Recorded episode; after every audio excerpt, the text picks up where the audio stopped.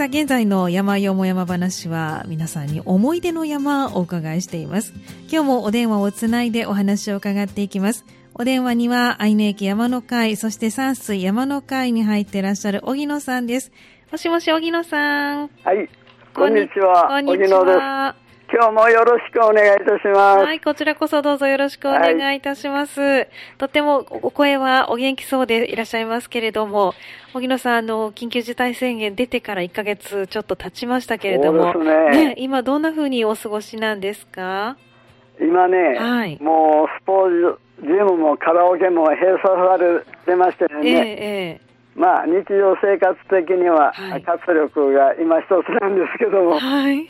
まずはね、ええ体力の維持ですか、うん、はい、すごい。これが大事ですのでええね、ええ裏山、裏山、はい。はい、これを登るのをね、えええー日課にしてるんですよ。そうなんですね。どれぐらいの時間歩いてらっしゃるんですか？あのね、よ池が3つほどありまして、ええ。その脇を森林を兼ねてね、はい。登山靴履いて、ええ。約45分間ぐらい歩いてるんですけどね、そうなんですね。ええ。もう新緑でしょ。うん。そうですね。綺麗ですしね、ええ。ただしね、ええ。蛇が出てきたりね、はい。まあ、で昨日ねはね、ええ。キツネが、あええ遭遇しまして、そうです。かあーそうなんですね。あの、リスナーさんからも今日あの、キツネを見たという、ウッディタウンの方でキツネを見たというメッセージいただいてたんですが、あそうですか、あ荻野さんのお宅の近くでもキツネが、はい、あーやっぱちょっと人が少ないからですかね。そうもしかなんですね。したらね、警戒心が解かれているのかもしれないですね。山本が泣いたり、キジが泣いたり、ウグイスが泣いてね、ええ。あコロナが無縁のような世界ですね。そうなんですね。まあでもそんな中体力維持にね、努めていらっしゃるということで、で、あの、今回はなかなか今山に行けませんので、あの、はい。思い出の山ということで皆さんに伺っているんですが、荻野さんの思い出の山は？どこでしょうか？あのね、はい。これがね、ええ。えー憧れの世界の名峰、うんスイスアルプストレッキングのお話なんですよ。そうなんですね。もう本当憧れの名峰ですよね。なかなか行こうと思っても行ける方の方が少ないんじゃないかなと思いますけれども。で、はい私もね、ええ。あの、結構登山歴あるんですね。そうですね。ほんで、まあ、ええ。日本アルプスね、はい。北アルプス、中央、うん南アルプスとありますがね、ここの魅力とお感動は格別のものがあるんですが、はい。えー振り返ってみますとね、うん。定年後も70歳まで働いとったんですよ。あ、そうなんですね。今はあのね、ええ定年延長が社会問題になってますけどもね、え新聞広告などを見たりしてねえ、はい。えーサンダの建築設備設計で、はい。えー中間検査、官僚検査の官庁の立ち会い業務を請け負ったりね、あ、そうですか。ほんで、テクノパークの防衛庁のの仕事をしてる会社の CA さんですね。はい。これ、身元調査が厳しかったですけども、ね、そうでしょうね。採用していただきまして、うんなんとか70まで働きまして。そうですか。荻野さんの時代は60歳定年そうだよね。ですもんね。まあ、そこからまた10年働かれて。あ、そう。はい。でそね、うんやっと仕事から解放されましてね、ええまあ好きな登山を振り返ってみますとね、はい。海外の山を登ったことはないんですよ。なるほど。はい70歳までの登山歴でさんどの中で。うですか？海外の山。海外の山はないですね、さすがに。あ、そうですか。スキーはありますけれども、山登ったことないですあ、ねス。キー行かれました？はい、はい、カナダに行きました。あ、カナダいいですね。はいいいですよね。はい登りたいですね。もうぜひぜひね。はい。で、この機会にですね、ええ私の購買、はい。池田ご夫婦を誘ってはい。行ったんですけどね、うん。池田さんってご存知ですね、あの、ハニーホースでもよく出演されてます。はい歴史文化ネットワークのはいサンドの理事されてる。はい。はい。このご夫婦と一緒にね、えええー、マッターホルン、はい。アイガうん。モンブラはい。ンのトレッキングツアーに参加してまいりました時の話でございます。なるほど、わかりました。あの、70歳まで定年、あ働かれてということですから、行かれたのはその後。そうですね。ねだからね、はいちょうど2004年の7月はい。10日から18日、うん。9日あ間、あ、いいですね。9日間優雅な旅ですね。ええはい。まあ一流の日本人の山岳ガイドがついてくれますんでね、ええええもうあの六甲山ではい。事前に基礎トレーニングを受けましたよ。あ、準備周到でしたよ。やはりそうなんですね。はい。えーそうですか。じゃあ練習もされて、訓練もされてからの。アルプスということなんですね。ほんでツアーのええ特徴なんですけどもね、はい。まあ9日間ですからね、うんあの三大山岳アルペンリゾート、うん。こう滞在しながらですね、はい。まああの、アルピニストが集う登山基地ですね、山小屋。はい。これ、あの、名だたる山小屋を4泊してね。回るという贅沢なツアーでしたね。そうなんですね。その山から山というのは移動は歩いてではなくてまた何かえ乗り物これはね、スイスいうのは登山はい電車、あ、登山列車に乗って行かれる。それと、えね、あの、ロープウェイとか、はい。そういうのを乗り継いでですええね、ええ回るんですよ。ああ、そうです。これもまた優雅な感じえがしますね。えまああのね、うんあの氷河特急などが走るね、え東西にう素晴らしい鉄道網がありますんでえね、はい。そういうのを利用しながらですね、そうなんですね。ただあの、贅沢なうん、贅沢な旅ですはいね。はい。あの、スイスというとなかなか日本から行くとかなり時間も、ね、距離もあるかなと思うんですが。そうなんです、これ、え大変でしたか？もう飛行機ですからね、ええええほんでね、もう関西空港からあの便がなくて、成田空港からね、はあ、はい成田まで行かれて。はい、ほんうで、チューリヒ空港、はい。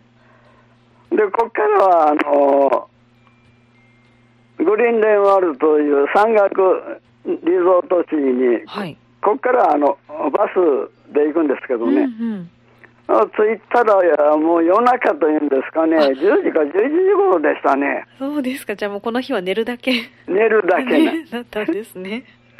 で、はい帰りはね、ええフランスのシャモニーから、はいバスでジョネーブ空港へ出て、うん。で、パリ経由で、えー成田、日本に帰ってきたと。なるほど帰りはえーこういうことですね。フランスから帰ってこられたということなんですね。そうですか。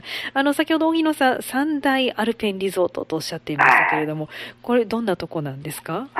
これね、はい。えーコースの概要のの中で出てくるんですがね、はい。一つはね、うん。アイガーコースをたどるときは、グリンデルワルトという、はい。先ほど最初に到着したあそう街ということでおっしゃってましたね。はい。これはもう綺麗な街らしいんですけどもね、うんもう着いたんがやんですからね、全然街の様子が。あ、わからなかった。わからなくてあら、そうなんですね。はい。で、2番目がね、ええ。マッターホルンはい。コースですね。またホルンのコースはいいですね。うん。これはね、あの、ツエルトマットという町で、はい。はい、でございまして。はい。で、3番目がね、うんフランスのシャモニー。はい。これは、あの、フランスの登山の発祥の地いうことで。うんはい。スキー場も有名ですもんね、シャモニーはね。そうですね、すごいですようん。壮観でしたけどね。ああ、そうですね。ここか。らモンブラン。はい。あ、なるほど。ここからモンブランに行くとはいいうことで。これがコースの概要になりますね。なるほど。これが三大アルペンリゾートということになるんですね。あの、思い出もかなりね、たくさんも見どころもあったと思うので、なかなか一つに絞ってっていうのは難しいかと思うんですけれども。そうなんですよね。それぞれのその先ほどおっしゃった三大アルペンリゾートのそのグリーンデンワルトで、あるいはツェルマット、そしてシャモニーとおっしゃっていただきましたけれども、そこの中からあの少しずつピックアップをいただけたらと思うんですが。もう時間的なこともありますんで、あの、まあ、あの、はい撮影した写真で振り返りながらですね、はいハイライトのみを説明したはいい。と思います。はい、ありがとうございます。で、まずね、ええ。愛川コースですけども、はいこれ、あの、ホテル早朝朝も屋の中ね、うん。あの、ゴンドラではい。標高2222メートルという、はい。メンリヘンというところへ、あの、ガタヘですうね、ん。登るんですが、はい。ここが出発点ではい。トレッキングが始まるんですはい。ね。2220メ2メーターがもう出発点。あ、もういきなりにね。はい。高いですね。はい。ところが、出発直前からですね、風雨が強くなりましてあね、らら。雨具で完全装備したんですけども、ええ。もう視界なしの厳しいトレッキングになりましたね。そうだったんですね。だから4時間のところ5時間ぐらいかかって歩きましたけどね。そうですか。でもやっぱり雨、風が強くても歩かれたんですね。そうでうすよ。大変でしたね。で、合わせて寒かったのとね、えいきなり2000ね、え。はい。22メートル登ったもんですから、うんまあ、高山病かどうかわかりませんけど、体調不良。あら。そうだったんですね。ほんで、下痢も重なりましてあらね、ららら。もう最悪の状態でしたね。あら、一日目、初っ端から、ちょっとなかなか、あもう、うんいきなりね、ええ。で、おかげで、ハイライトであります、愛が3970メートル、はい。メイン比4990メートル、ユングラフ4450メートルですから、150メートルね。このアルプスの三大名峰をね、うん。普段ですと勇姿を仰ぎ見見るんですけど、ええ。仰ぎ見ることなくね、はい。ほんでまた、愛川の北壁って有名でしょ、え。ポスターにも読んだり、はい。高さが1800メートルの崖っぷちということでね、これ期待しとったんですけども、はい。アルプニストもあの死の崖と呼んでるような山陽なんでね、うん。ところが写真も撮ることができずですね、まあね、そう、雨が強かったらね、そうですはい、よね。心残るあら。トレッキングでしたですね。ああ、そうだったんですね。で、この後はね、例の登山電車、ケーブル、うん。また登山電車乗り継ぎまして、はい。このアイガーの裏側の方ですね、はいミュンヘンの方からうん。ロープウェイをの乗りましてですえね、え。えー例の映画007で有名なうんシルトンホルンというか、シルトンホルン展望台ですね。はい。これが2967メートルへ、はい。はい。まず登りました。あ、なるほど。で、これはね、もうようやく3日目にして晴れましてね、うん。で、007の映画言いますと、私も実は見てるんですよ。ええ。あの、ジェームス・ボンドがね、はい。大型のロープウェイの屋根に登って格闘するシーンがあったんですけどもね。はい。で、ここのう。ね、ええ。展望がね、えーすすごい、ね、素晴らしいんで写真撮ってるんですがう、ん。実はここからはですね、例の愛が、うん。で、メイン比ですか、はいユングラフ。うん。この三大名峰がね、うん。あの、氷雪をまとった雄大な姿でね、ええ眺めることができたんですよ。そうですか。あの、初日に行かれた時は見られなかった山をここで見ることができた。そうです。あそうですやっぱりあの日本の山と違いますよね。そうですね。うん。すごくこの氷と雪の山ですね。ええはい。えで、この後はですね、はい翌日、ちょっとしぐれてましたけどもね、ーうん。え標高が1593メートルにあるアルプスの秘境と言われてるんですね。エシネン湖という。湖。はい。ここへ行きましてね、はい。散策したんですけども、ええ周りはね、あの、3000メートル級の山に。こう、囲まれてるんですよ。まあなんか想像できないぐらいですね。3000メートルですよ。ねえ。あでもええほんで、この湖面の色がね、ええブルー独特の色合いを持つ湖でね、うんまあ本当に神秘的な情景でしたね。そうですか。アルプスの秘境と言われている湖なんですね。ええで、はいこの周辺はあの牧歌的なね、はい反面ちょっと下りますと牛の放牧地帯があったりしましうん、てなんかね。スイスらしいですね。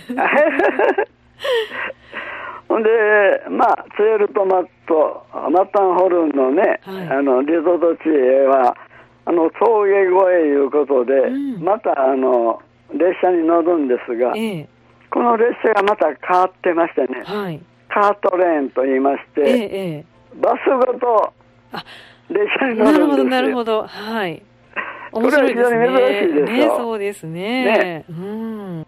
で、あの、あツエルトマットつにはい着きました。はい。